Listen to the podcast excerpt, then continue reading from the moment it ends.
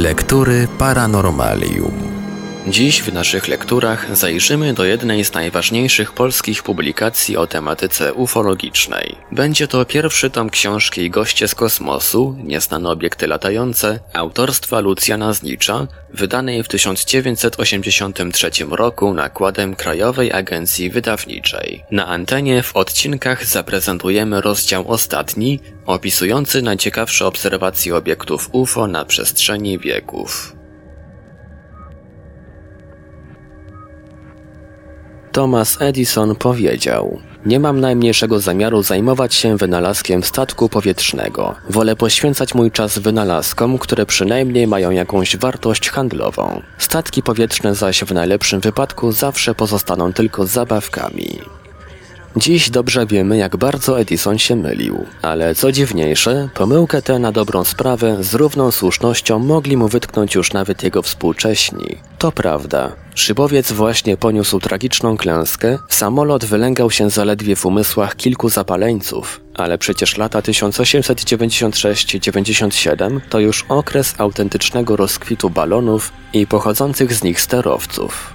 Co mówię? Lata 1896-97. Już przecież słynny Leonardo da Vinci około roku 1500, jak wieść niesie, potrafił sformować z nawoskowanego płótna jakieś postacie ludzkie i zwierzęce i zadziwiał współczesnych puszczając je w górę za pomocą podgrzanego powietrza. Prawda.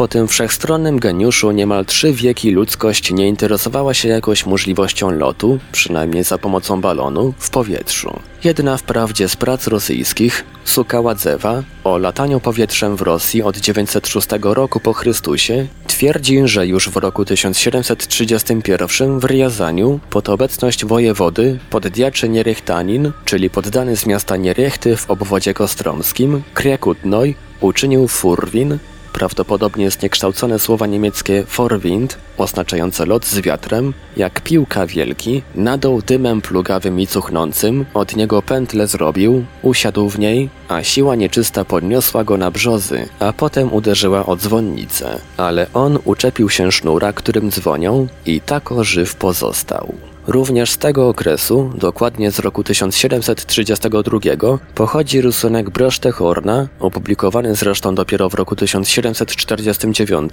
przedstawiający lot czarownic na sabat, nawiązujący nie tylko do siły nieczystej, która uniosła Krakutnoja, ale w dodatku wypisz wymaluj przypominający dyski niestanych obiektów latających. Historycy komunikacji lotniczej jednak zarówno jedno jak i drugie świadectwo uważają bardziej za ówczesne przejawy marzeń ludzkości niż za dowody realnych jej osiągnięć w tej dziedzinie. Dopiero rok 1783 uznawany już jest powszechnie za początek zwycięstwa człowieka nad powietrznym żywiołem. Człowieka, Pierwszy lot załogowy papierowego balonu braci Józefa i Jacques'a Montgolfier, który 19 września 1783 roku zademonstrowany został w Paryżu królowi, dworowi i wszystkim mieszkańcom miasta, pomieścił wprawdzie w koszu balonu aż trzech pasażerów, ale żaden z nich nie był człowiekiem. Był to baran, kogut i kaczka.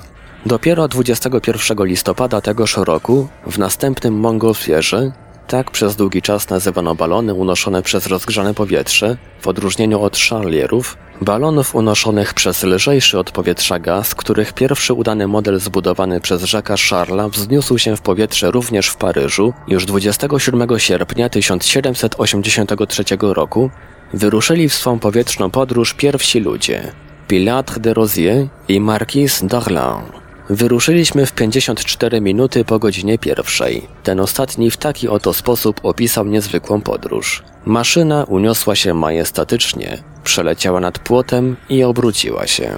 Pan de Rosier powiedział: Pan nic nie robi, a my się nie wznosimy. Przepraszam, Odpowiedziałem i wrzuciłem w ogień wiązkę słomy, jednocześnie ją poruszając trochę. Pan de Rosier powiedział: Uwaga, tam jest rzeka, a my opadamy, a więc, przyjacielu, podsyćmy ogień. Poczęliśmy pracować. Poruszyłem ogień i wyjąłem widełkami wiązkę słomy, niewątpliwie zbyt ścisłą, a więc nie mogącą się łatwo zapalić. Podniosłem ją i potrząsnąłem w środku ognia. W następnej chwili poczułem, jakbym został uniesiony za ramiona. W tym samym czasie usłyszałem odgłos ze szczytu maszyny, jakby miała się rozedrzeć. To zmusiło mnie do staranego zbadania wnętrza naszego pomieszczenia. Dojrzałem, że część maszyny zwrócona na południe posiadała wiele okrągłych dziur. Chwyciłem gąbkę i z łatwością ugasiłem ogień znajdujący się przy dziurach w mym zasięgu.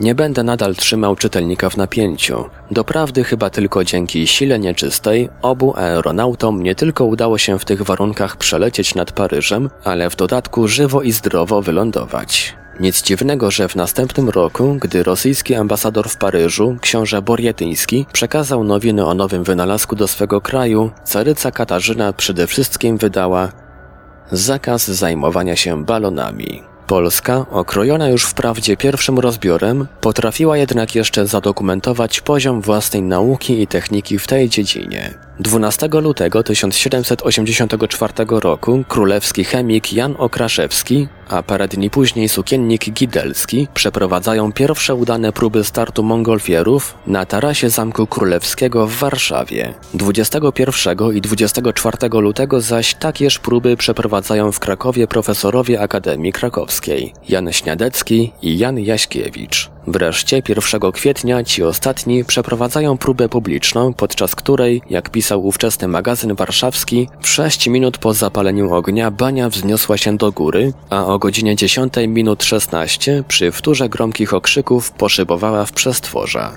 Była widoczna nawet w Wieliczce. Około godziny 10 minut 37, gdy płomień przygasł, bania obniżyła się i spadła wreszcie blisko murów miasta między bramą floriańską a mikołajską furtką. Ogień w piecu tlił się jeszcze. Podczas gdy w Polsce jednak latają jeszcze tylko banie bezzałogowe, balony z załogami na świecie święcą coraz większe triumfy. Już 1 grudnia 1783 roku Charles i Robert w balonie typu Charlier, a więc unoszącym się nie dzięki gorącemu powietrzu, tylko dzięki wypełnieniu powłoki wodorem, przelatują w ciągu dwóch godzin odległość 60 kilometrów. Zaledwie 13 miesięcy później, 7 stycznia 1785 roku, Jean-Pierre Blanchard i John Jeffries przelatują z Anglii do Francji nad kanałem La Manche. Prawda, ta podróż skończyła się szczęśliwie tylko dzięki niezwykłemu poświęceniu aeronautów, którzy, aby nie wpaść do wody, pozbyli się po drodze nie tylko całego balastu, ale nawet własnej odzieży. Jednak z tym większym entuzjazmem zostali przyjęci przez oczekujące ich tłumy na francuskim wybrzeżu. Niestety, zaledwie po 10 latach, pierwszy balon, na razie jeszcze tylko w celach obserwacyjnych, zostaje użyty 26 czerwca 1794 roku podczas bitwy pod Fleury. W roku 1849 Austriacy używają już balonów do bombardowania oblężonej Wenecji. W bitwie pod Solferino w roku 1859 Francuzi znów użyli balonów do obserwacji stanowisk austriackich, potem w latach 1861-65 weszły one na stan obu walczących armii amerykańskich, następnie posłużył się nimi oblężony w 1870 roku przez Prusaków Paryż. Słowem, wynalazek został już całkowicie przyswojony przez ludzkość. Jak zawsze, przede wszystkim do walki z innymi przedstawicielami własnego gatunku. Ale oto w cieniu robiącego taką karierę wojskową balonu dojrzewał następny zbudowany przez człowieka obiekt latający sterowiec. Jego narodziny zaczęły się zapewne od gigantycznych balonów na uwięzi prezentowanych w latach 1869 i 1878 przez Henri Gifforda w Londynie i Paryżu. W gondoli takiego balonu mieściły się aż 32 osoby, aby zaś stworzyć mu większą stateczność wobec porywów wiatru, jego kulistą powłokę przebudowano w długie jakby cygaro, zakończone w dodatku pierścieniowatym, również wypełnionym gazem, usterzeniem. Tak narodził się nowy kształt balonu, zwanego teraz sterowcem, któremu dla pełnej użyteczności brakowało już tylko umożliwiającego mu posuwanie się w powietrznym morzu napędu. Istotnie, w roku 1872 Depuis de l'Homme przyczepia do swojego, długiego na 36 metrów sterowca poruszane ręcznie śmigło. W tymże jeszcze roku pojawia się także sterowiec zbudowany przez Paula Enleina ze śmigłem poruszanym silnikiem gazowym. 11 lat później, w roku 1883, wzbijają się w powietrze na swym sterowcu dzięki silnikowi elektrycznemu bracia Tissandieu, a jeszcze po 10 latach, w roku 1893, unosi się w niebo skonstruowany w Rosji pod kierunkiem Węgra Dawida Szwarca pierwszy sterowiec o sztywnej konstrukcji, poruszany następnie silnikiem benzynowym Daimlera, zbudowanej w kształcie torpedy z cienkiej aluminiowej blachy. Zaraz, zaraz. Porównajmy może jeszcze raz daty. Słynne rajdy nieznanych obiektów latających po Stanach Zjednoczonych miały miejsce w latach 1896-1897. Było to już ponad 100 lat od wynalezienia Montgolfiera i dobrych kilka lat po pojawieniu się na świecie sztywnych metalowych sterowców. Przypomnijmy więc teraz może jeszcze obserwacje.